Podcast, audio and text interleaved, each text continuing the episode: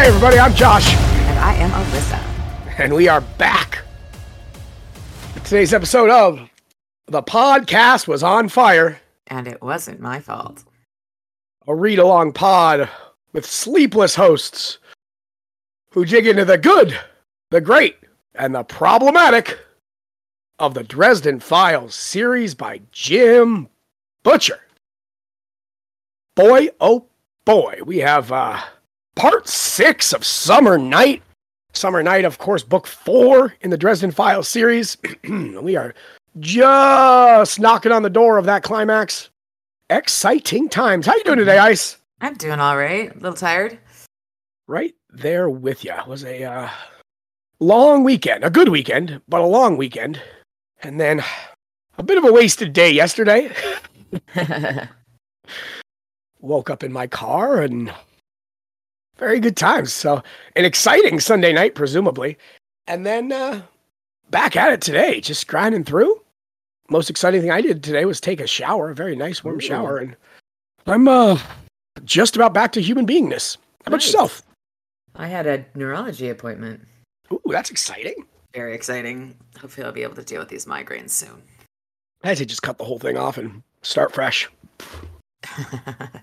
Easier said than done, unfortunately. Can't Just quite a pop the brain out. Just a snip.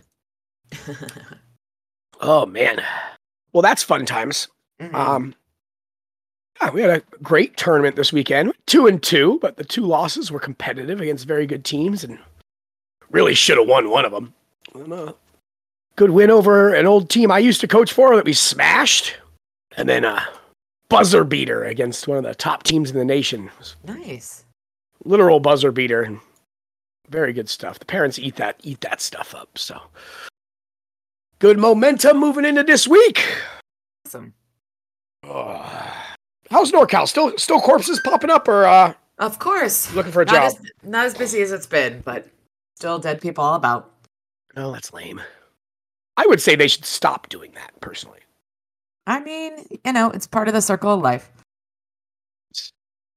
I mean, definitionally. It's the end of it, I guess.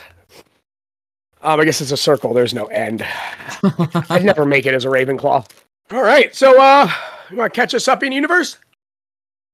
All right, so let's see. We have last we saw our plucky adventurers. They had gotten into a carriage that was basically veiled in the city of Chicago, the streets of Chicago. We had one horse that was obviously winter and one horse that was obviously summer, and they head off in search of the mothers. All right. So about five minutes of weaving a veiled carriage through traffic in Chicago. They ended up out in a silver gray mist and a forest, and certainly not at all creepy. As the carriage opens it up, they hop out. There's a tattered looking raven um, that they have a fun little back and forth about. Mm-hmm. They see just a, a little ways ahead, there's kind of a cabin or whatever with a light on, and that's going to be the spot where they're trying to head and find the mothers. As they start getting down towards the cabin, they notice that there is a guardian of some sorts, is a terrifying looking gigantic unicorn, mm-hmm. which the description of the unicorn is interesting. It's not horse Horse, horse shaped. it's not horse forward. Yeah, uh, it is horse shaped, but it has like different, a totally different texture. It's got like uh, chitinous scales and plates. It's a spiral horn from its forehead and Terrifying. like a serrated spiraling horn. I love every part about it. And there's blood all over its hooves. It like is stabbing butterflies and shit. It's basically just like a, a murder beast. Harry says, "Unicorns, very dangerous. You go first. I love that. So they talk about how they can get rid of it, and Harry's like, "Well, should, could we blow it up?" She's like, "Well, I don't know how the mothers would feel if we killed their guardian." It's like, all right. so they decide to put their knowledge of unicorns to the test here. And I guess unicorns can feel your feelings, basically. They sense your thoughts. And so Elaine is going to kind of walk away from Harry and think positive thoughts and dream dreams and be pure as things go. And she starts to do that. And she starts to get the unicorn um, out of the path. And Harry decides to start going, but they realize the unicorn isn't as tricked as they had hoped. It starts coming after Harry. He fuegos it. He tries to blast it, you know, smack it in the uh, small little bones in its legs, and uh, isn't successful really on either point. um, it basically just coming coming to bear. It's got his horn through trees and just absolutely just destructive. But he sneaks out as Elaine finally gets a little bit more concentration over it, and he blasts in and gets to the mother's door. And she says she's going to hold it for a little bit. He says, "I don't want to leave you alone," and she says, "You won't be. When it get, gets loose, I'm not waiting around for it to skewer me." So he's going to get in there, have it have a chit chat, and she's going to dip as soon as he gets through. They have question for you in that moment when he's they're trying to control the unicorn. The the memory that he sees of Elaine. What do you think about that? Her laugh, quiet and wicked in the darkness. No, that, that the the little light streaked towards the unicorn and gathered around it, swirling and flashing in a dazzling cloud. One of them brushed against me, and my senses abruptly went into whiteout, overwhelmed with a simple image of walking down a sidewalk in worn shoes, the sun bright overhead, a purse bumping on my hip. That one. It was a memory, something from Elaine. Yeah, know. I'm trying to find it in my uh, thing here. I don't have any notes on it. I was just curious. I, I, don't, I don't know. I'm, I just reread it here. It doesn't have a whole lot of information, so it's tough to really say when or where. Mm. Um, interesting. It's just a weird. Have we seen her carrying a purse? I don't think so. Yeah. It, it was just one of those where, after you know, learning that she's a fucking bitch, uh, it kind of made me wonder if this was intentional. That she intentionally sent this to him. Well, I actually do want to circle back on the okay. unicorn and the mind fogs, the mind issues okay. here, because I do have actual some notes and some questions about your, wanting your thoughts, but after the reveals gotcha, gotcha. later. So definitely put a pin in that. You know, there's another memory later on in the chapter, right towards the end, where he's you know where he's lying in bed with mm-hmm. her and like the feeling of her slender fingers slip through mine, which is all very interesting.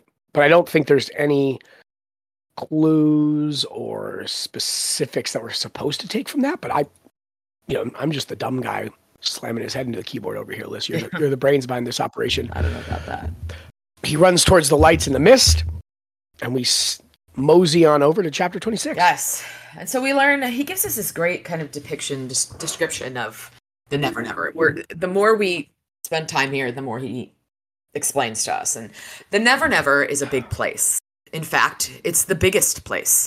The Never Never is what the wizards call the entirety of the realm of spirit. It isn't a physical place, with geography and weather patterns and so on. It's a shadow world, a magical realm, and its substance is as mutable as thought. It has a lot of other names, like the other side, the next world, and it contains within it just about any kind of spirit realm you can imagine somewhere heaven, hell, Olympus, Elysium, Tartarus, Gehenna, you name it, and it's in the Never Never somewhere, in theory at any rate. And it kind of tells us that the largest part of the Never Never is, is she, also called fairy, and it has ties with the natural world. Basically, there's rules and there's more permanence in the world of fairy. It's less changing than everything else. But the rules of reality don't apply as tightly as they do in our world. So fairy can be vicious, tre- viciously treacherous. Most who go in never come back. And Harry's gone in several times and always came back. I thought that was kind of fucking significant. So he approaches the cabin, and the lights turned out to be a pair of lit windows on a cottage that stood by itself on a slight rise of ground. Stone obelisks, the size of coffins, some fallen and cracked and others still upright, stood scattered in loose rings around the mound. The raven rested on one of them, its beady eyes gleaming, it let out another croaking sound and flew through an open window of the cottage. Very visual. But I was thinking about the obelisks, the stone obelisks. It's very um the standing stones of, of the of the Celtic history. You know, Ooh, that's what that okay. was instantly what I thought about. The, the stone obelisks, some are falling, but they're standing around a mound. And the concept of fairy mounds is also very interesting. It's like that's where the fairies congregate. And so the door opens a me- melodramatic opening door all by itself, and a voice, little more than a creaking whisper, said, Come in, boy. We have been expecting you. And this voice belongs to a figure that, as though someone had animated a bundle of blankets and cloth. On the hearth above the fireplace sat several sets of teeth, more or less human sized. One looked simple enough, all white and even. The next was rotting, rotted looking with chipped incisors and broken molar. The next that had all pointy teeth stained with bits of rusty brown and what looked like rotten bits of flesh stuck between them. The last was made out of some kind of silvery metal shining like a sword. Interesting, came the creaky voice from the creaking chair. Most interesting. Can you feel it? Uh. From the other side of the cottage, a brisk voice tisks, and I spun to face the newcomer. Another woman, stooped with age, blew dust from the shelf and ran a cloth over it before replacing the bottles and jars. She turned and eyed me with glittering green eyes from within a weathered but rosy face. Of course I do. The poor child, he's walked a thorny path. And then this old woman, this crone, puts her hands on either sides of his head, and she sees into him. She sees his scars. And but she and she says strength though, and he can be clever at times. It would be it would seem your daughter chose ably. Mother Summer, I presume, he says. And in the chair was Mother Winter. And I do love that I love that they're these two old crones that have all the power in the universe are just chilling in a cottage. And it's very different from what we know about the the rest of the fairy world where summer and winter are you know they're almost almost um enemies but that these two old ladies in their retirement are they're bonded. They're like a, a they they're a pair of, of of women who they they seem to appreciate each other and kind of understand each other. And i i think it's fascinating. Just kind of living an odd couple yeah, life out in the middle definitely. of the woods and they're kind of but it's fan it's fantastic. And so he's like you know i came here for answers. And um he says no, no, no he says no offense but i didn't come here so you could ask me questions. Because they said that you, uh, we will ask you a question for each for your answer. We will each give you an answer to what you seek. And mother winter tells him that or sorry mother summer says that that he doesn't know what questions to ask. So mother winter says simply tell us boy which is more important the body or the soul? Mother summer picked up. They both fell silent and i felt their their focus on me like the tip of a knife resting against my skin. I suppose it would depend on who was asking whom, I said finally. We ask, Winter whispered. Summer nodded. And we ask you. I thought about my words for a moment before I, st- I spoke. I know, it shocked me too.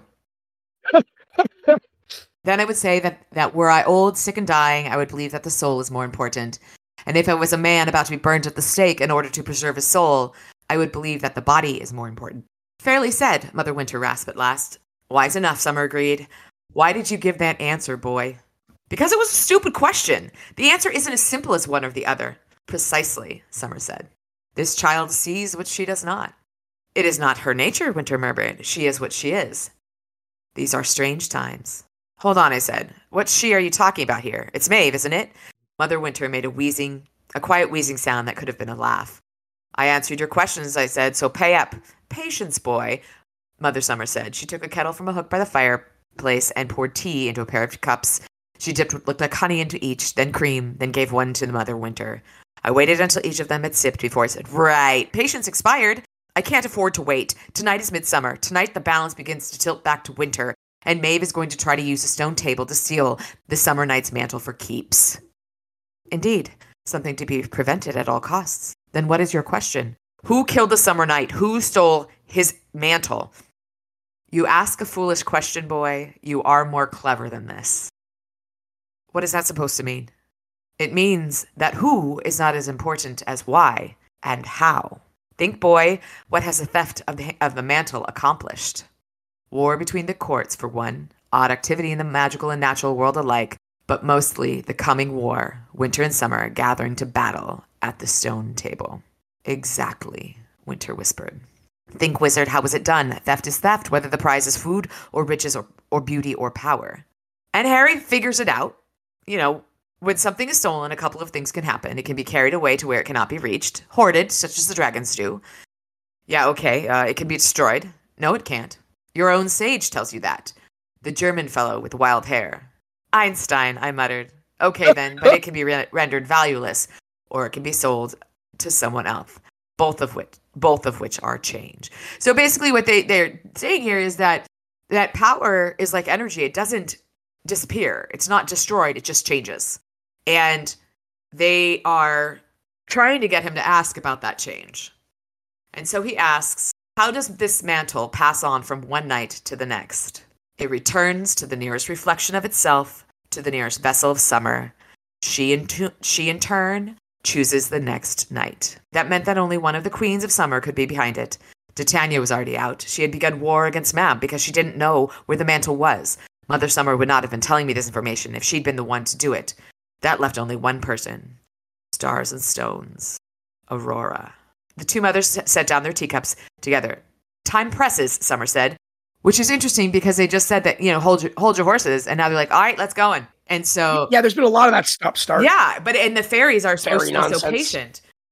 And then, you know, he says, Can't you help? And they said, It's not that simple. We have power, but bound within certain limits. We cannot interfere with the queens or ladies, not even on a matter so dire as this.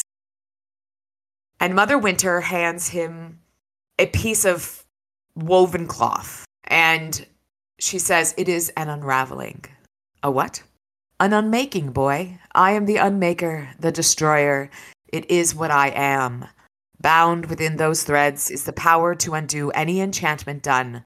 Touch the cloth to that which must be undone. Unravel the threads, it will be so. And his first thought is for Susan, that this could fix Susan.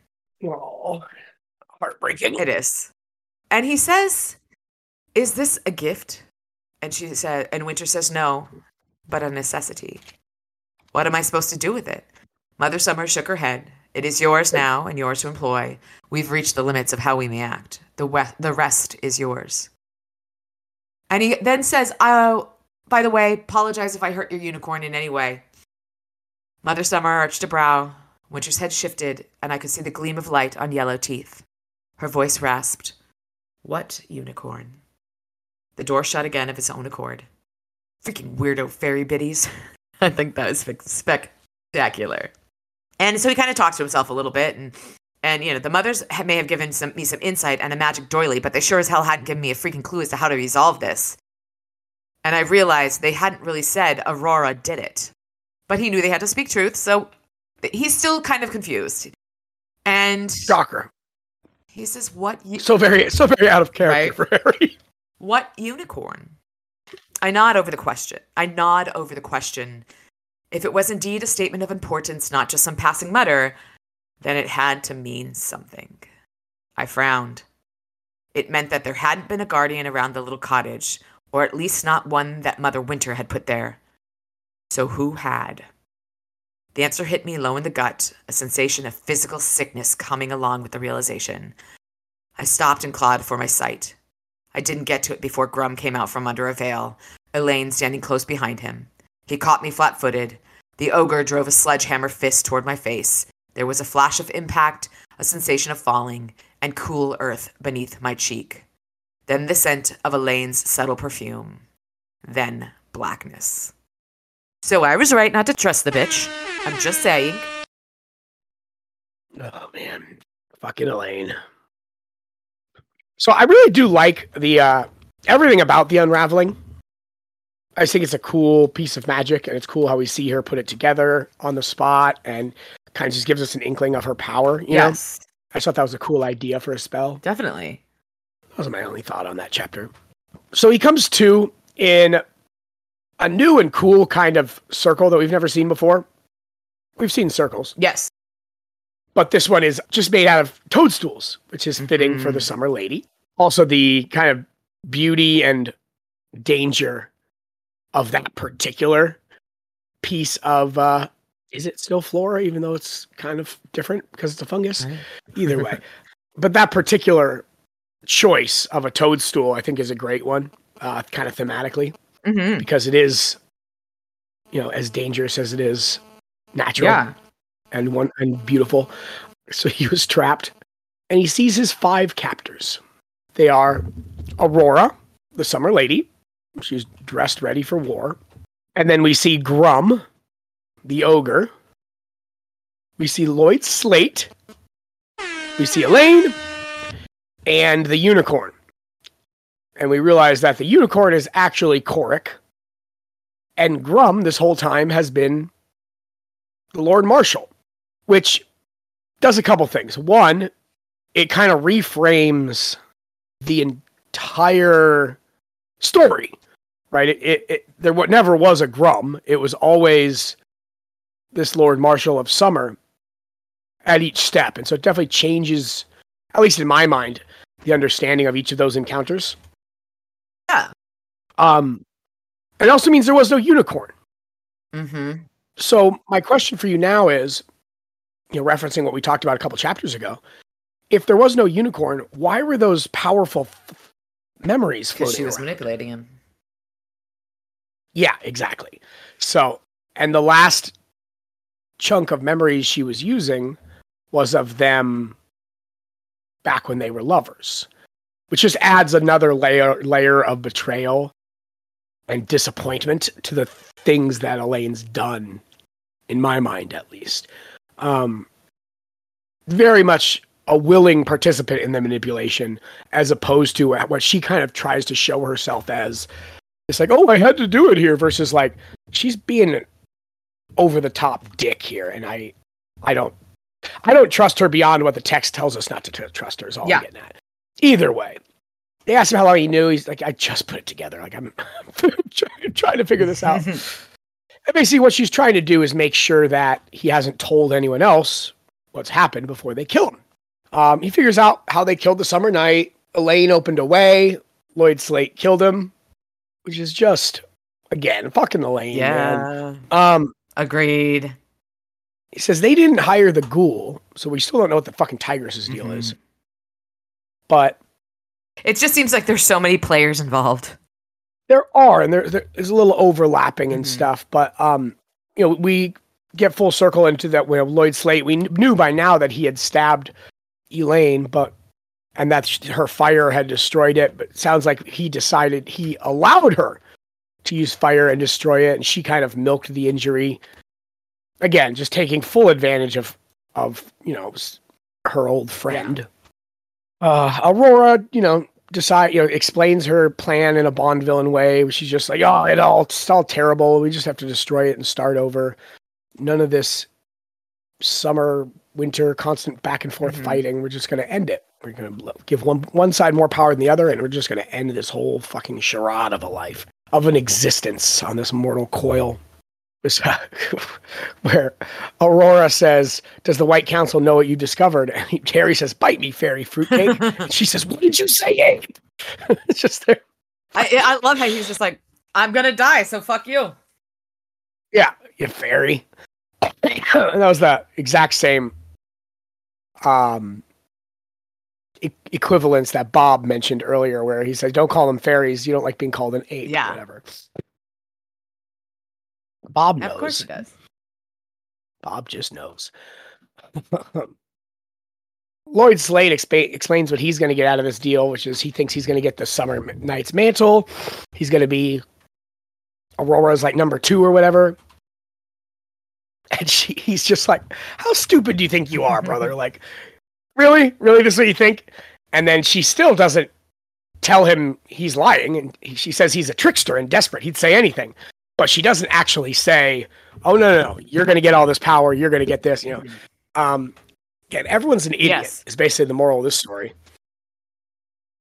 It's very true. Well, and, and it's it's everyone is easily swayed. Yeah, everyone's hearing what they want to hear. Yeah. Very much so. Um, you know, th- everything's everything's going to work out for the best. Just come on, come along with me. You're you're going to be special and powerful and wonderful. okay, Jim um, Jones. Just sip on this. Uh, Kool-Aid. no, It it's not wasn't Kool Aid. but same same idea. Flavor. Flavor Aid. Sip on this Flavor Aid. Um, just can't even afford the good Kool Aid. Seriously. I wonder if they had real Kool-Aid though in Ghana. I'm I- sorry, it was just one of those random details that popped into my head.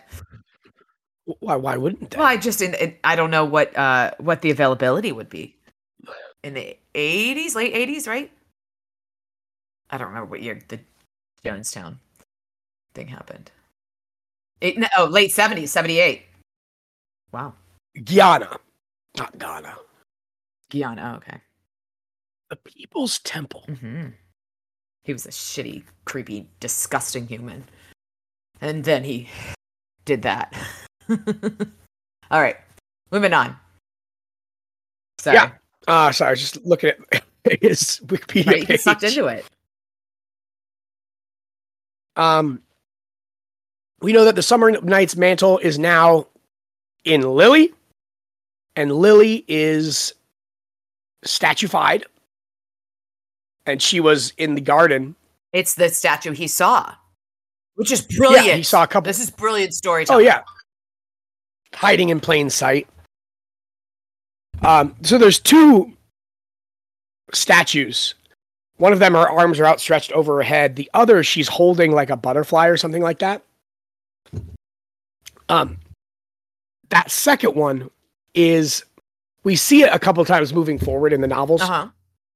Where like a kind of a fiery little butterfly is representative of summer power, and so she's literally holding The power. that's that's the that that's the knight's mantle. Um, that's her get right right as she's receiving the power of She's the winter of the summer knight. She's turned. Um, but that's th- that's the one of the two statues I believe that is the real Lily. I haven't read ahead. I don't remember if they describe it later, but um, That's fascinating. almost assuredly, almost assuredly that's going to be the one. Not that it matters. Back and forth with Elaine, where you know he says, "What what are you getting out of this?" And she says, "Survival." You know, Mhm. she she promised to help Aurora. Um, it was she she says earlier there was a cost for her to be hidden away by summer, and this is it. She basically has to be Aurora's Bitch. bitch, basically her servant. And you know, Harry says someone's going to get hurt if she isn't stopped. And Elaine says someone gets hurt every day. When it gets right down to it, doesn't matter who, how, or why. People are going to die, Elaine. Better them than me. Better me than you too, huh? Looks that way. Which is certainly cold and Yeah. callous. Um, and I think the way I read this is she's not this cold. She isn't this callous. She's putting on a show. I mean, she is doing what she has to do, and she's doing wrong, bad things. I do believe she isn't a willing participant in this. Like, I mean, I know I, I, I said otherwise a few minutes ago. I, I don't believe she's all in. How's that? Okay. Um, She's been manipulated to this place, but she also is a bad guy. She's also shitty. Like, yeah. Oh, absolutely. Yeah, absolutely. I'm not trying to absolve her by any means. And that's what I'm saying. Like some of the memories she was pushing over Harry there just It's manipulation. it's unnecessary. It's yeah, like I mean, it's shady, need and it. cr- it gross, And- and Yeah, so why and why would we it's over the top. It's unnecessary. So that's why I don't think she's this sad wilting flower. Um but I also do want to give her some credit. I mean, this this conversation back and forth, she very much isn't all in on the plan. She just is kind of doing what she does. And and we see here moving forward that it's not gonna all be bad but still, from her. but it's still. Oh yeah, still fuck her. Fuck her. Don't get me wrong. Go ahead. I just, ugh, ugh, I don't like her. But it just, she's, while she might not be all in, she's all in enough to potentially kill her friend. Yeah, she gives him an out, but potentially kill her friend, who was supposed to be her friend at least, who he helped. And it's just everything she's done so far up to this point is manipulative. And it irked me. Hundred percent. So we square up, and Lord Lloyd Slate looks like he's about ready to slice and dice. Yes.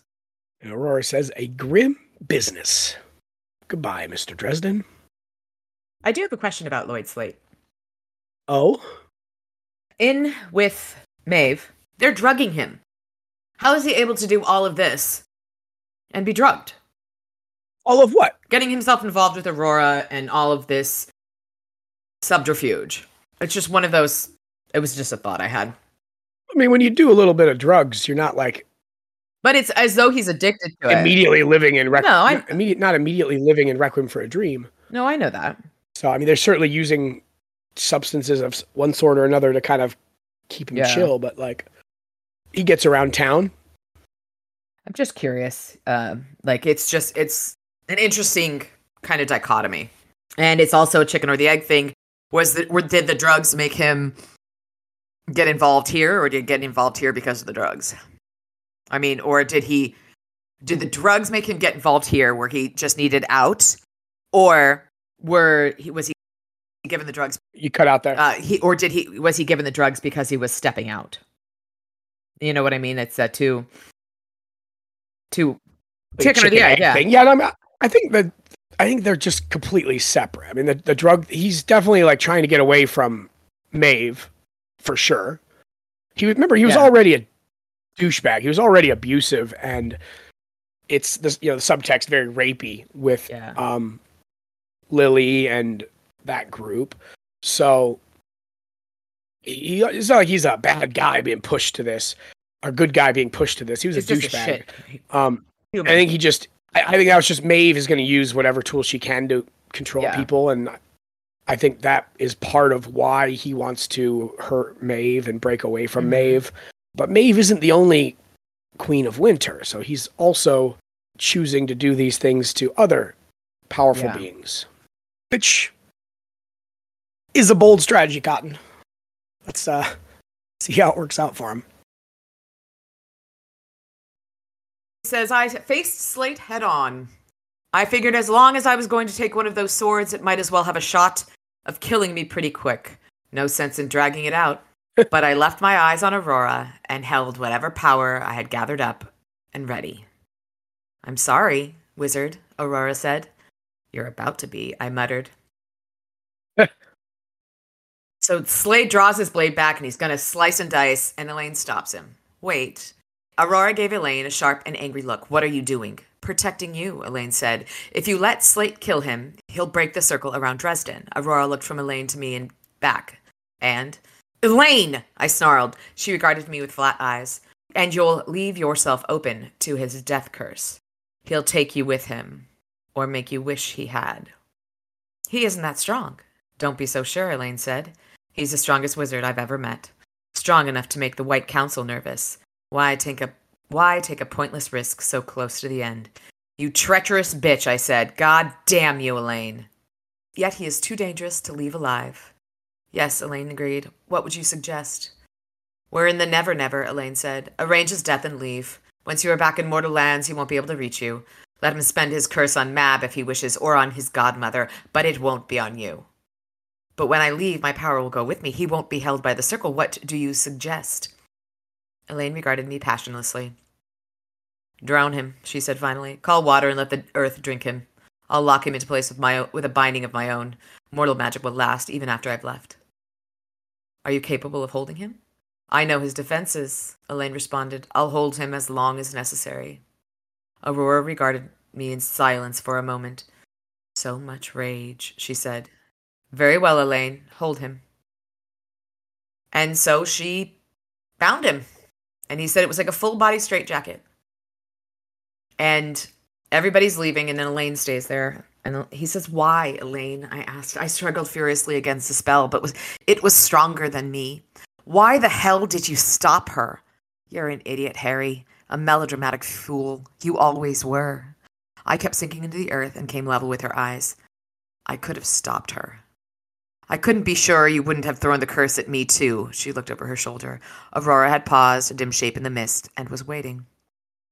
The watery earth kept drawing me down, and I looked up at her now, at the soft skin on the underside of her chin, and she looked down at me and said, Goodbye, Harry. She turned and walked after Aurora, then she paused, one leg bent and turned enough so that I could see her profile. She said in the same casually neutral tone, It's just like old times. And after that, they left me there to die. And he, in true Harry fashion, breaks apart stuff and is trying to think of, okay, well, I've been in trouble before, but you know, not in that kind of tick tock here it comes way. And he's thinking of how he can get out of this, how he can free himself. He's acting. He's not just re- he's not just accepting and reacting. And it's just like old times. Yeah, just like old times, Elaine. You backbiting, tr- poisonous, treasonish. Sorry, poisonous, treacherous. And then I thought hit me, just like old times. Deceitful, wicked, clever girl. If this works, I'll buy you a pony. Which I love that. I put the studied indifference of her words together with her whole bloodless attitude. That wasn't the Elaine I remembered. I could buy that she would murder me in a fit of rage, poison me out of flaming jealousy, or bomb my car out of sheer stubborn pique. But she would never do it and feel nothing. He starts to sink. He continues to sink. He's waiting for Aurora's circle to vanish. And then he starts reaching out for the fabric of Elaine's spell. I'd been right. It was the same binding she used when we were kids, when she'd been holding me down while my old master, Justin DuMorne, prepared to enthrall me. I'd found the way out as a kid because Elaine and I had shared certain impatience for our magical studies. Besides schoolwork, we'd been forced to pursue an entirely different regimen of spells and mental disciplines as well. Some nights we would have homework until dinner, then head right for the magical stuff until well after midnight, working out spells and formulae to our till um, until our eyes ached. Toward the end, that got to be rough when all we wanted to do was be in bed, doing things much less scholarly and much more hormonal until other parts ached. to the end, we'd split the work. One of us would work out the spell while the other did the homework, and then a quick round of copying and straight to bed. I'd been the one who worked out the sculpt, worked out the binding, and it sucked. It sucked because it had no flexibility to it, no subtlety, no class. It dropped a hardened a cocoon of hardened air around the target and locked it there. Period. End of story. As a desperate man about to die, I realized that it was a brittle spell, like a diamond that had was simulta- simultaneously the hardest substance on earth and easily fractured if struck at the correct angle. And he's under under under the mud now.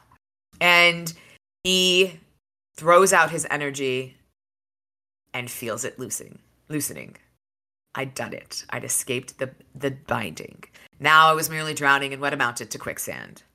And he uses his powers to get out. And he gets stuck in a tree. His boots fall off. And he says, You foil a fairy queen. I panted to myself. Survive your own execution, get away from certain death, and get stuck up a freaking tree. God, I hope no one sees you like this. and of course, in that moment, footsteps come. And it is the gatekeeper.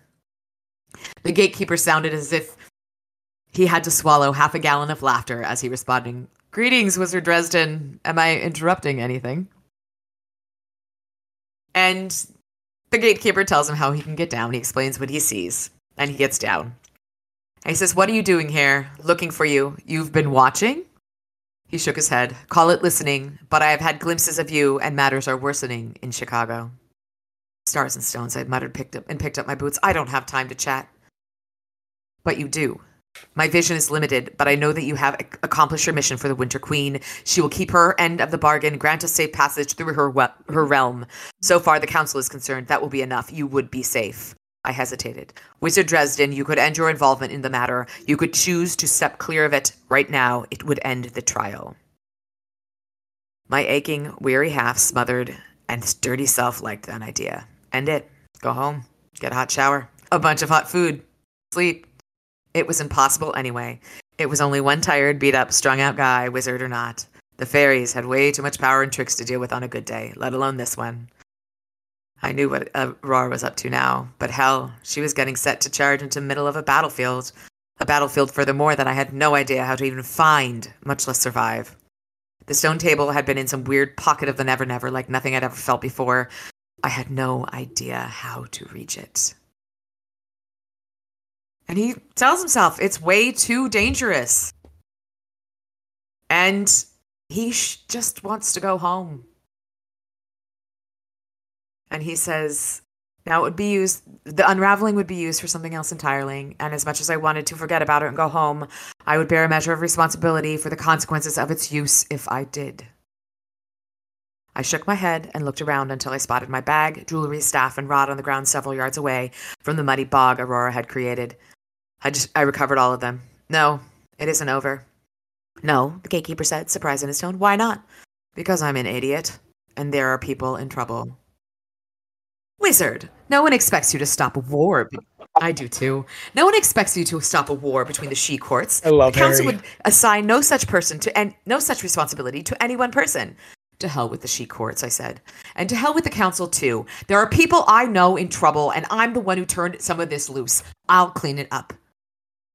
You're sure? The gatekeeper said. You won't step out of the trial? I won't. Gatekeeper regarded me in silence for a moment and said, Then I will not vote against you. A little chill went through me. Oh? You would have? Had you walked away, I would kill you myself. Why? Because voting against you would have been the same thing in any case. It seems meet to me that I should take full responsibility for that choice rather than hiding behind cons- council protocol. Well, thanks for not killing me then. If you'll excuse me, I've got somewhere to be. And he hands them. He, sorry, he hands him a small bag. Inside is a little glass jar of some gel and a grayish stone on a fine piece of silvery thread. Gatekeeper explains that the ointment, the ointment will be easier on the nerves than using the sight to see through veils. And the stone, the, sorry, the rock is a piece of the stone table, and it will show him how to get there. I blinked some more, this time in surprise. You're helping me? That would constitute interfering in the trial, he corrected me. So far as anyone else is concerned, I'm merely seeing to it that the trial can reach its full conclusion. If you'd just given me the rock, maybe. The ointment is something else. You're interfering. The council will have a fit.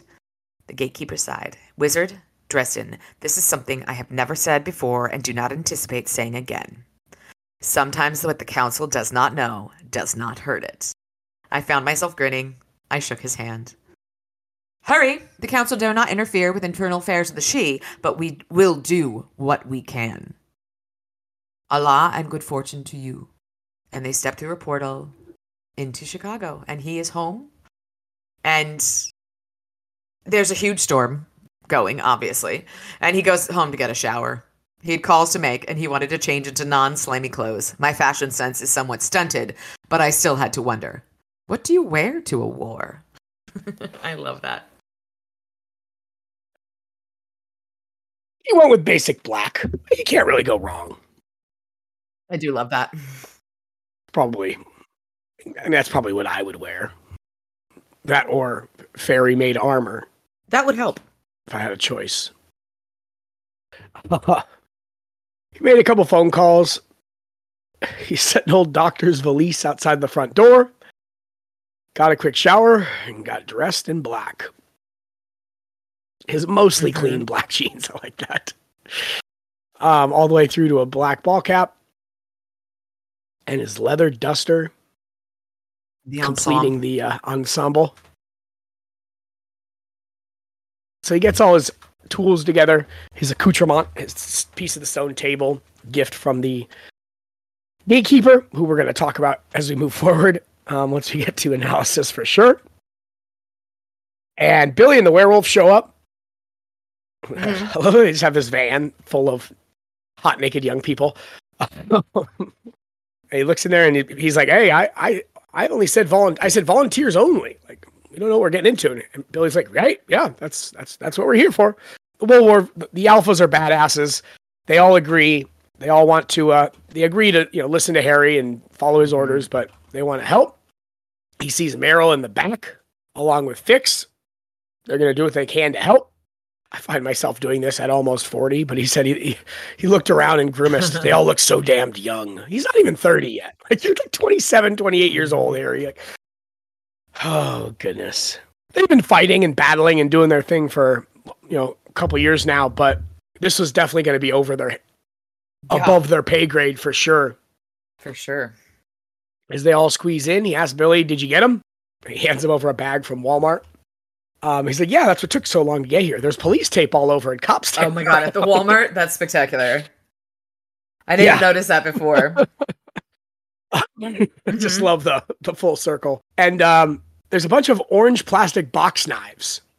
He opens the package, throws them into the doctor's valise, snaps it closed. Said, "Let's go." He's like, "All right, go where?" And he does. He has a tracking spell going with the piece of the stone table where it's on a string and it kind of pulls in the direction of the table. And so they follow along. And he says, "That way." towards the lake. He says, "Got it. So where are we heading?" Yeah, I just love points that. a finger up. until he says, "Up. We're going up. up there. Where up there? There up there." As he points to the storm, it's just like yeah, right. you could just use your words, but he's like, "I hope you know a couple of streets I don't."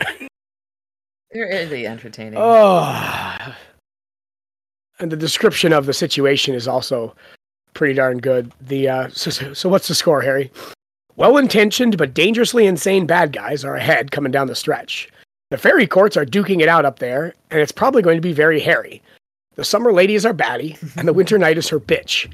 She has a magic hanky. She's going to use it to change a statue into a girl and kill her on a big Flintstones table at midnight.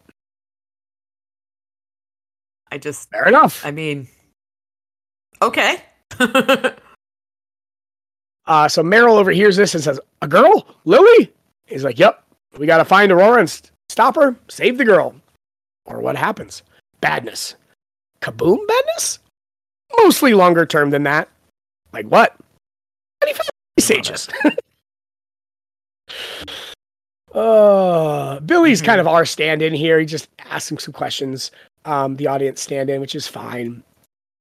We know that the table's going to change hands at midnight hmm it's good right now it belongs to summer it's going to belong to winter at midnight so the plan is to get there fight aurora use the unraveling on lily and get her free of the table before they kill her they get down to the docks and he starts putting the ointment like eye black basically on all the ki- all the Mhm. kids and himself and it's just like uh like gatekeeper said it's like the sight it prevents a lot of the fairy glamour from being able to control them Which is cool. So the alphas wolf out and they hear something and they all scatter. I like the uh Meryl puts on a uh jean jacket that like has some steel plates like sewn into it. And she's got a machete and a wood axe. Just like the idea of just like To the teeth. yeah, but it just seems like a uh I don't know, like a punk rock kind of look. Mhm. Definitely works. for sure. Um, she's gonna go smash Nazis in New York in the seventies. Skinheads, not Nazis. Fix takes out a toolbox as his weapon, which I think is a little dumb, a lot dumb. Um, and it gets dumber as we get through the story, but whatever. It just seems a little unwieldy. it, it, not a little, just like it doesn't make any sense. Like somebody get this man a club or something. Something useful. So they start progressing towards the lake. As they get forward, all the lights go out. And so he fumbles with his amulet, trying to get it to start glowing.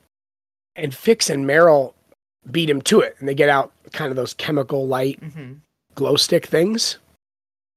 And as soon as they do, there's a gunshot. And Meryl gets blasted by the sniper. And the plan was for exactly this you turn out the light, somebody turns on a light, and you shoot them. You know exactly where they are. hmm The tigress now jumps on top of him.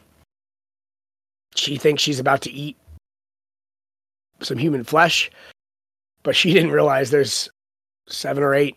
How many alphas are there at this point? But all the there's a bunch of werewolves. There's, surrounding there's one or two or twelve.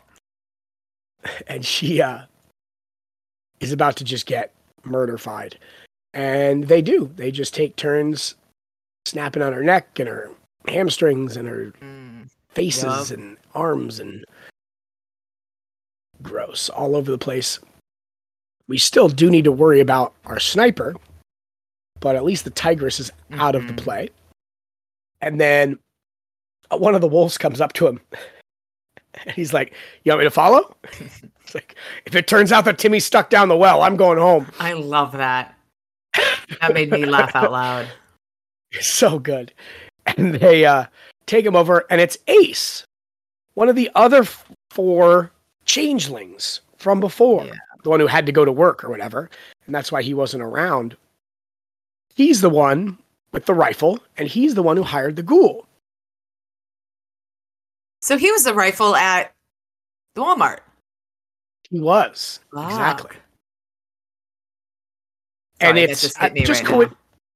Oh no, it's great. It's all it, all it all comes together, and it was just kind of coincidental because he was working with the Reds, the Red Court, and so um, And his plan was to use them to protect the four of them from Lloyd Mm-hmm. Slate. So it was, you know, one of those ideas that like this is to help my crew. Got to do some bad stuff, Yeah. and it just didn't, you know, didn't never works out that way. The bad guys aren't the trustworthy ones, Weird. and uh, so. Although, how did the Reds know where he would show up and when? That is interesting, right? Like, how do they know? So the the Red Court knows more about the goings on here of the fairy courts, the machinations, than they're supposed to, for sure. Mhm. And Ace and Meryl mentioned that they feel the call of the Winter Queen mm-hmm. because they're all of winter. That they they feel themselves being drawn,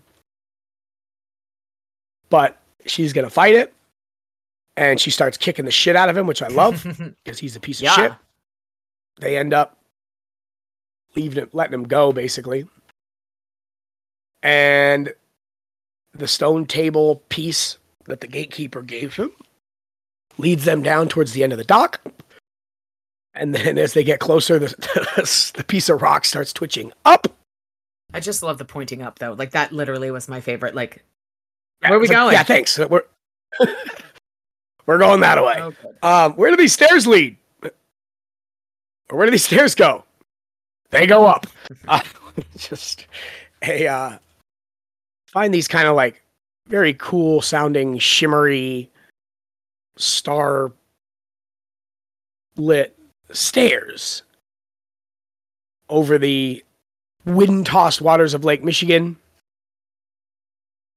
And one step at a time, they start climbing up into a battle in the sky, in the storm above Lake Michigan. Harry says, While we're young, come on. Oh, wait. So we are the battle ready to go. And we got one more week till we're talking about what happens next. Yay. Very exciting.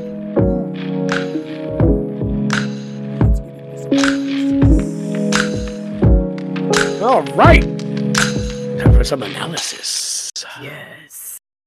All right. So, uh, what'd you think about this chunk? Any questions or anything that jump out at you right away? I hate that bitch. Um Yes, yes, yes. but I, I'm I'm really like proud of myself that I like I was accurate in this. There was just Oh, yeah. something about her that I was just like, mm, we don't like. I know Yike. She gives me bad feelings. Yeah, and, and we had talked about this whenever she first appeared. It was Mhm. like they had brought Elaine up in every novel so far. Yeah. Um, and it looked like it could have just been another one of those, you know, where she comes up early and then they talk about her and then they move on with the, the current plot. And then, like a chapter later, she shows up in person. hmm and we're just so primed to be like overwhelmed by her showing up that it just feels like there's got to be more to it. You know what I mean? Like if that makes sense. And like, The- so I like that you you Yeah. picked up on that because it it definitely. I mean, you know, you're supposed to be able to tell these things. I think it's certainly foreshadowed, and she is a little shisty. But um, I, I do love how you picked up on it because it really was training us to kind of look the other way and just be so happy she's here that we don't pay attention. And um, well, that's what it was doing to Harry at least. it didn't work for you. Well, and I- and I- you know, it's sort of like I'm I'm learning the the ways of of the butcher, and um, I'm like, mm, I don't always trust you, good sir. um, and I definitely did. I just didn't like her, uh, and I had strong feelings, obviously. So yeah, I was right. Yeah, a couple of these that I've been right on. Kind of exciting. but I also really liked um where we saw more of uh the union, I guess you could call it, of summer and winter in the in the mothers, and that it was it's sort of the the uh, progression of where you have the mothers who are obviously well acquainted and they're friends, and then you have the queens who are at war are starting a war with each other, and then you have the um the ladies who both are shit shows. They're both fucking insane. It's like every generation it just gets worse. Which is interesting. Or you get settled in your old age. That could be it too. But it's it's just it just seemed like everybody else had conflict but the mothers. They were working together to help. Yeah, no, definitely interesting differences um, as we get through there. Mm-hmm. What um, we saw the gatekeeper again. Yes. I, me- I mentioned Love earlier that I want in the novel that I wanted to speak more Yeah. on him when he comes when he circles back around. This is him circling back around, obviously. Mhm. Um, do you have any thoughts for his role or his powers or his abilities? Obviously, he's a he's a pretty fucking strong wizard, but I think he Mhm. also he is that he doesn't care about the factions. He doesn't care about the politics. He cares about what's right. Mhm. And just like he said, I would kill you because voting against you would be just like killing you. So I might as well do it myself and take take the ownership of that. And I thought that was Mhm. really, I mean, he's a great character, and I I really like him because, and I also love how he.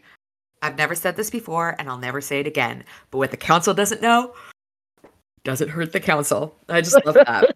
I thought it was fantastic. Yeah, he just cuts through all the bullshit, Yeah. basically.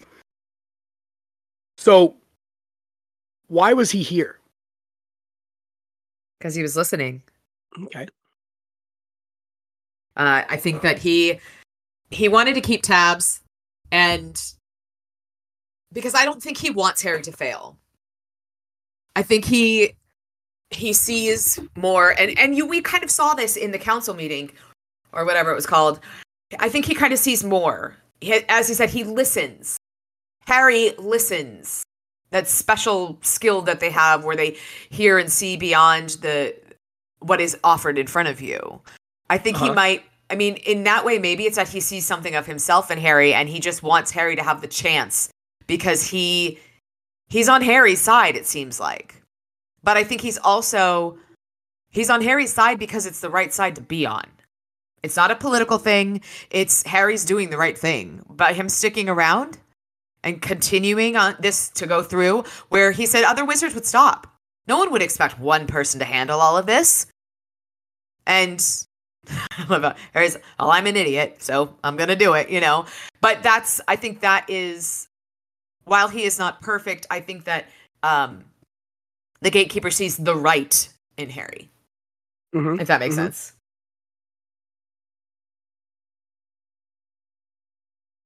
Yeah, no, for sure. I I mean, he's a character that comes up a few times moving forward, and definitely a, a fan of his at every interaction. Um, again, there's something different about him, and I don't know if it's ever explicitly put out there, but it's certainly intimated here that Mhm. he has a unique relationship with time. Okay. In that you remember the very his very first appearance, and I, I asked you if you thought it was significant or not, and you didn't really catch anything with it, and that's not to belabor a point or anything, but he said, "What is the date?" Mhm, Yeah. June eighteenth. Like, ah, of course. Um, Uh, Was that maybe in relation to the stone table, to the the the um, midsummer? oh, quite possibly. But what I mean is that he he knew Harry was going to be here in this moment because he knew Harry was going to be here in this moment. Yeah. As in it's against what law is that the sixth law of magic i believe I don't know all the laws of magic, so no i know yeah the sixth law of magic is thou shalt not swim against the currents of time interesting. so i don't necessarily think he's swimming against them hmm but i feel like he's glancing down up and down river at will Okay. because he's in the right place at the right time a couple times hmm He also says, "I need to hear what the emissary to wit to summer." Sorry, I need to hear what the emissary to winter says. hmm And then they're like, "Huh?" And then they, and then the and then the wardens open the door, right? So yeah. he definitely has a different relationship with time Okay. and the flow of time than anyone we've met so far. I don't know to what extent, I don't know to what reason. Um, but I think it's a necessary and notable part of his characteriza- characteriza- characterization. Mm-hmm. Words are so hard. And again, it's just a great character, and it just adds some nuance to him that it's Ill- it is illegal to time travel. That's against the laws of magic. So if he's doing that, it's obviously not ideal. But if he's just, you know, we've seen Cassandra's tears already, so we've Mhm. seen we have seen prophetic visions Yeah. exist in the in universe. Yes. So p- perhaps he has something along those lines. Again, I don't have a ton of analysis based on it. It's more just I want you to recognize kind of No, the and that- that makes sense. influences of the story and then keep that in mind moving forward. Well, and it also it's almost as though he spends time on another timeline where he his much like the fairies where time is human time is so slow to us, but it's so fast or it's so slow to them, so fast to us. It's almost as Mhm. though he kind of has the idea that time isn't a singular line, it's more of like a wave. And he's on the part of the wave that goes forward and then comes back. If that makes sense. And it's Interesting. No, I like that. and that it's the idea. listening aspect which i believe probably increases that where he hears he might not see these things but he hears these things he hears the Oh, voices from the future speaking to him and that's why I- his I- listening is so powerful and would that suggest that that's a power that Harry could pick up in the future? i think so maybe not in the same way but the fact that he the listening that harry might be able to hear more and see more through that hearing that listening than and then a normal wizard would be able to Interesting. There's a uh so the series is you know, it was soft planned and then he kind of ham- you know, more specific with the plans. Mhm. I've mentioned already that at some point before the end of this thing, Harry's going to have broken all seven laws of magic. yeah he's broken a couple so far. yeah well then so that um, means he's got to do something with time Exactly. He, at some point, he's going to have to swim against the currents of time. But um, so we know that all the books before the big apocalyptic trilogy, there's a, a handful here, and based on things that Jim said and things that um, you know we've inferred from the text and stuff, is that we know that there's the next one is going to be called Twelve Months, which is about a year it's about a year. it's about a year in the life, and then after that is going to be a mirror, mirror, mirror okay where there's a uh, mustache twirling version of Harry from a parallel I was universe. say from an alternate universe Yep. And then that is that's going to be 18, 19. Number 20 is going to be a uh, there's a every 5 books there's a recurring group that we meet next week or um, not next week in 2 weeks I guess we'll meet them. mm-hmm. They uh come up every fifth book. So this book's 20 is going to be about them. okay and then there's going to be a uh, like a Greek Greek or Roman god Roman god wrestling book called either Body Slam or Heel Turn, which are both uh, okay wrestling terms. yeah and then there's the time travel book, and then there's the big apocalyptic tri- trilogy. Is what people think now. It's kind of how it's. that's the belief system Yeah, that's kind of the understanding. Um, but I just. Hey, I love how much we know about it while Mhm. also knowing nothing. You Yeah. know what I mean? Like, I, that's the But, uh, greatest tease because it draws you in it's got a Yeah. hold on you Also, I've said in this podcast, because I read it online, and when you read something online, it's true, right? that the big apocalyptic trilogy would not be in first person narrative. interesting And, and I thought I got that off of a word of Jim, but I haven't been able to find it. So um, I could be making that up. So um, none of the soup, none of the super matters. It's just, it's all, a lot of it's just conjecture. oh yeah but stuff kind of about fun. future novels that we may or may not ever, ever even get to, you know, but it is fun to dive into the future of Mhm. what we got ahead of us. So I know enough to know I don't know enough. exactly Goodness gracious. All right. Um, beyond the gatekeeper, um, I mentioned I really like the unraveling, just as a cool description and cool idea Mhm. for music. For music. Music is pretty magical to me. It's hard to do. You, anyone who can play a guitar is basically a wizard. Piano doubly so. oh yeah Um, what uh any other thoughts or concerns or ideas or stock tips? still hate elaine um yep, yep, yep. buy low sell high Thank you. Thank you. That's about all I got. All right.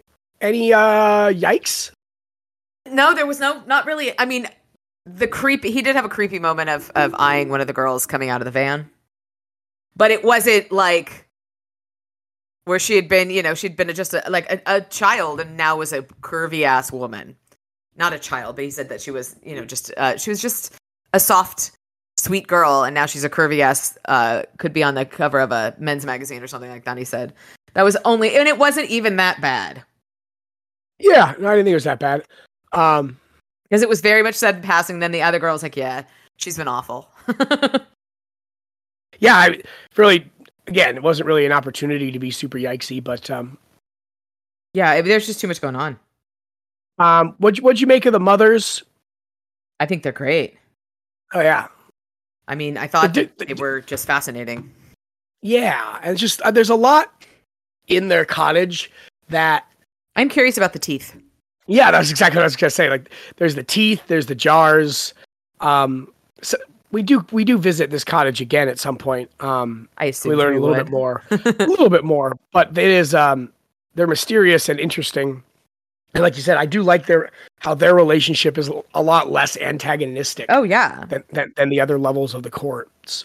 Um, just very good stuff.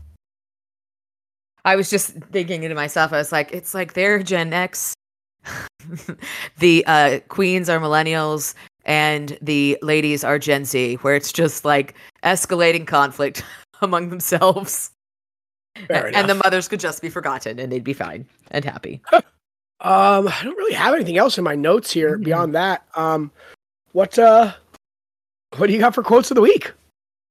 Uh, my most of them we we uh we read through, but my absolute favorite was in chapter 27. Call me a pessimist, but my life has been marked with a notable lack of cavalry. I mean, that just, I really enjoyed that. Oh, yeah, that was a really um, good one for sure. I really liked uh, unicorns. Very dangerous. You go first. as well. And the last one was you foil a fairy queen. I panted to myself, survive your own execution, get away from certain death, and get up get stuck up a freaking tree. I enjoyed that immensely. It's just that, you know, it's that laughter in the face of danger which we see from Harry all the time. Oh yeah. And it's fantastic. the uh when they right when they get out of the uh carriage, there's a creepy looking raven. Mm-hmm. The twisting trees and the fog. It's just I love it. Um, Super creepy and awesome. Elaine says cheery. He's like, yeah, very Baskerville. I love that. I actually wanted to mention that um, when we were in that chapter, but I got distracted by something else. Oh, yeah, that's why I didn't. I saved it. Yeah. Um, and then you read this one, or did I read this one? You read this one, I think. It doesn't matter. But um, no offense, but I didn't come here to, so that I could ask that you could ask me questions. Yes. Are you sure? How do you know you didn't? like, Says you're like a mind fuck. It's great. Yeah, just. but I, I also oh. liked the um, my fashion sense is somewhat stunted, but I still had to wonder, what do you wear to a war? You're true. I mean, it's just you know, it's this um, cheekiness in the eyes of absolute and abject danger. Yeah, it's fantastic. I like the um. Sorry, I forgot to mention just because we were talking about the uh, that scene there as we get whatever. Mm-hmm. I forgot to mention it, but the um, we touched on it with the unicorn mind stuff, mm-hmm. but throughout it's always been hmm. Korrick and the Grand Marshal. Like have been presumably Korrick was like the chlorofiend, maybe I don't know. Um, mm. but like it's just been I don't know, just change, just doesn't really change how we look at those scenes, but like it does add to the the underlying manipulation. Yeah. I don't know. Just make. It, but it's also like interesting that how reveal, that reveal is a reveal for the whole novel. Oh, because yeah, because when we're yeah. at the Walmart with the chlorofiend, we have the this the examples of summer and winter working together, and mm-hmm. it's sort of the oh well, shit, where did that come from? yeah, and that's Lloyd and exactly Lloyd and Aurora. I guess that wraps it up. You have any other thoughts here before we get into your crackpot theory? I mean, my crackpot theory came true this week, so I mean, I don't know what to do with that. come up with a new one. I'll have to see. Uh, maybe on maybe on this one, we'll see where we go with it. It's great. Okay. Yeah, I, I again, it's like it wasn't very actiony. We kind of alternate with these really action-packed ones, and then like that expo dumps, action expo, and we're clearly getting into the big action set piece finale, right? Oh, we're climbing yeah. up into a war. So Lit- this is a going to be the, literal war. yeah, this is going to be the big blowout. You know, this season's budget that we saved Yeah. up, all, is all the bottle episodes we saved up for this. balls to the walls. Um, Exactly. So this is going to be the big, big. This was a great story moment. Mhm. We learn of Elaine's treachery. You know, we, we certainly get Called it. the pieces all thunk into place. yes. Um, you know, we get the kinda- we learn we meet the mothers, and there's just a lot of interestingness. yeah, we we I- we solved the mystery of the tigress, Yeah. um, and the sniper, which I don't think was. It was kind of like an afterthought. Really, it doesn't really fit. It, it's just remember when I said it's a little bit too jumbled. Parts of this book, I, I don't really think it adds anything. But um, having the Red Court also be hiring an assassin because they now ask the questions: Why does the Red Court know Harry's going to show up to this dock at this time? yeah. Um, Somebody else, maybe somebody else has on their payroll. yeah, you know, there's just more, uh, really more questions than answers, which is Yeah, that's fine for writing a book series. Um, but um, yeah, we didn't really meet Ace a ton. We met him a couple times early on, but he was always just kind of a jerk, and Distant. we didn't really get to know him at all. Yeah. Um, but we are uh, creeping up into uh, The bitter what? end. Um, he's got some new tools this time as he heads up those steps. yes. Any comments or thoughts on what's going on? Um, I like. We've seen the tracking spell so frequently. I love Mhm. it that that the gatekeeper gives him the access to the tracking spell, and I also do love that the eye black is what makes it so they can see through the veil. hmm I think it's wonderful. I really did. I, there's there's just so many great story bits that are just they're they really do so much to develop the world that we're in, and I absolutely love it. hmm Um, he's got his gun. He's got some box knives. I'm All cu- ready to go. I'm curious about the box cutters, though. Why is that? I mean, what's the purpose of them? I think I think you cut boxes. Well, yes, but are there going to be a large number of boxes? Well, maybe or the recycle bin's overflowing. Oh, there you go. But yeah, I mean, I I, I loved it. I I really did like all the parts that we. Well, what else in the doctor? What else is in the doctor's valise? That's true. We don't know. Very good point. Indeed. Indeed. All right. Um. Well, why don't you get us out of here with a uh, crackpot theory? What do you got? I don't have a new one, but um, I don't think I think uh, what's her face Elaine is going to try and redeem herself, but I think it's just going to be she's going to be part of the downfall. I don't think they're going to axe all of the involved parties. I think they will get some punishment, but I I just don't. She's not going to make. She's going to make it out alive, Okay. and she's still going to be a bad guy. And I think she's going to show up regularly to screw shit up. That seems to be her mo, which is so frustrating. What's that? which is so frustrating. Fair enough. But yeah, I think we're good. That's good. All right. Good bits and bobs.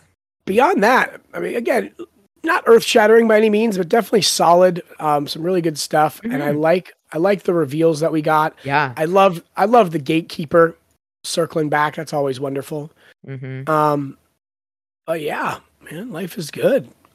It's pretty great. But uh, next week we're gonna finish up this novel, Yes, sir. which is um, which has been a good one. Yeah. Again, I said I said at the beginning it's not my favorite, and that doesn't mean I don't like it. I mean, there's 17 of these freaking things. Like everyone can't be my favorite um, by definition. So some good stuff next week. We'll finish up Summer Knight, and then Mhm. we'll uh, chat a little bit about what we're getting into with Death Masks. I think I might have said Grave Peril, but Death Masks is next week. Grave Peril's in a couple books. Oh, Grave Peril was last, yeah, I was gonna say we already did great. last novel. Sorry. I was confused Um, for a sec there. Death Masks. Death Masks is the next one. Okay. And then uh Blood Rites? White Knight? Blood Rites. Then Dead Dead Beat. I'm just going from memory here. I don't Yeah. know. No, that's great. Um, but yeah, no, uh, the world continues to expand um, as we get through this. But I'm really excited for this finale. We'll see how our uh, plucky wizard gets us out of this, or if he does, in fact, get us out of this Mm. um, conundrum. Maybe they all die and uh, we go into an ice age next week. Who knows? Maybe The other 14, the other 14 novels are just burr. it's cold here. Goodness gracious. All righty. Short of that, short but sweet this week sounds like. Yeah, but that's Um, all right. Did get um, a couple people agreeing with your uh, initial consensus on the uh, why he didn't d- decide to help Meryl right away. I thought it was just because she wasn't attractive. They were thinking, well, I mean, it is a really significantly and specifically dangerous situation. Mhm. So I think we had like four or five votes for that, and only a couple people backed me up. But I didn't tell people who backed me up to, to email. So it was a uh, self a self-selecting study. But uh, clearly, you know, some people don't think I always have the goods, and that's okay. but um, I just I, I love those conversations. It's always great to get the feedback. You know, please continue to uh, hammer those ratings on Apple and yeah. Spotify and all those podcast places. Just literally give us any rating. Just lets them know that we're engaging and people exist. yeah. Um, we picked up Turkey um, in the last week and a half, our uh, 28th different municipality. How exciting. Ataturk himself couldn't have made us more excited. But um, they're in an interesting way. When does that runoff happen? What? The Turkey runoff? I have no idea. Uh, Um, I thought it was we had a little bit of time. It didn't have The, to wait uh, a certain amount of time because of The third place guy endorsed Erdogan because who needs freedom or democracy anymore, you know? Either way, I hope our Turkish friends who are listening are uh, get the democratic breakthrough that we would we're all pulling for over there, and maybe reset some of this fascism that's going on. But um, either way, even if Erdogan still clings to power, we still love you and appreciate you. Mhm. Um, May twenty eighth. There you go. So by the time There we go. is that this weekend. uh, it's five days from now. Thank you, mathematician. so our podcast comes out on Sunday. Hopefully, it comes out to a free and democratic Turkey, Mm-hmm. as well as the rest of the world. Whether it does or doesn't, we're still happy to have you. Beyond that, Ice, anything you want to throw in here as we get out of here? No, I mean, this is this this book is. I'm really enjoying it.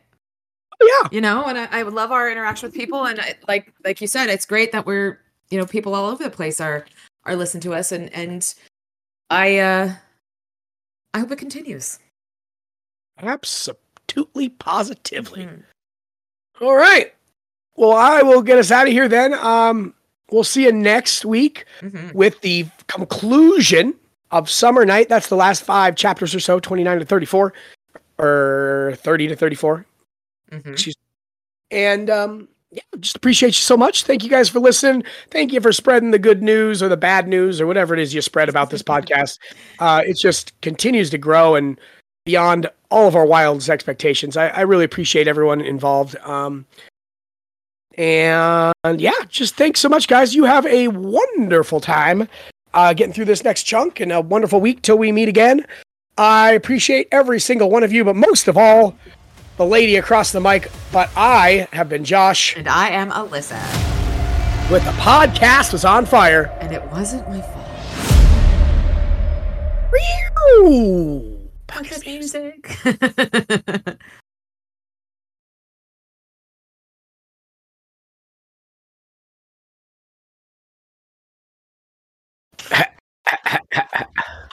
I knew you were. I was like, I almost texted you and said I was right about that bitch. Um, goodness. Oh. Ah. Ah. Oh man. A solid weekend, and I got drunk as fucking balls Sunday. Okay. Woke up in my car outside a bar in San Clemente Oh, at least you didn't drive. with uh, anonymous women's flip flops on. Who are you hanging out with? James Ah. and the girls in the bar. I guess I don't fucking know, but I have like cheetah print flip flops. Oof. All right, you ready to rock? Hello, Marco. Can you not hear me? No, I said, are you ready to rock? And I said yes. Liar.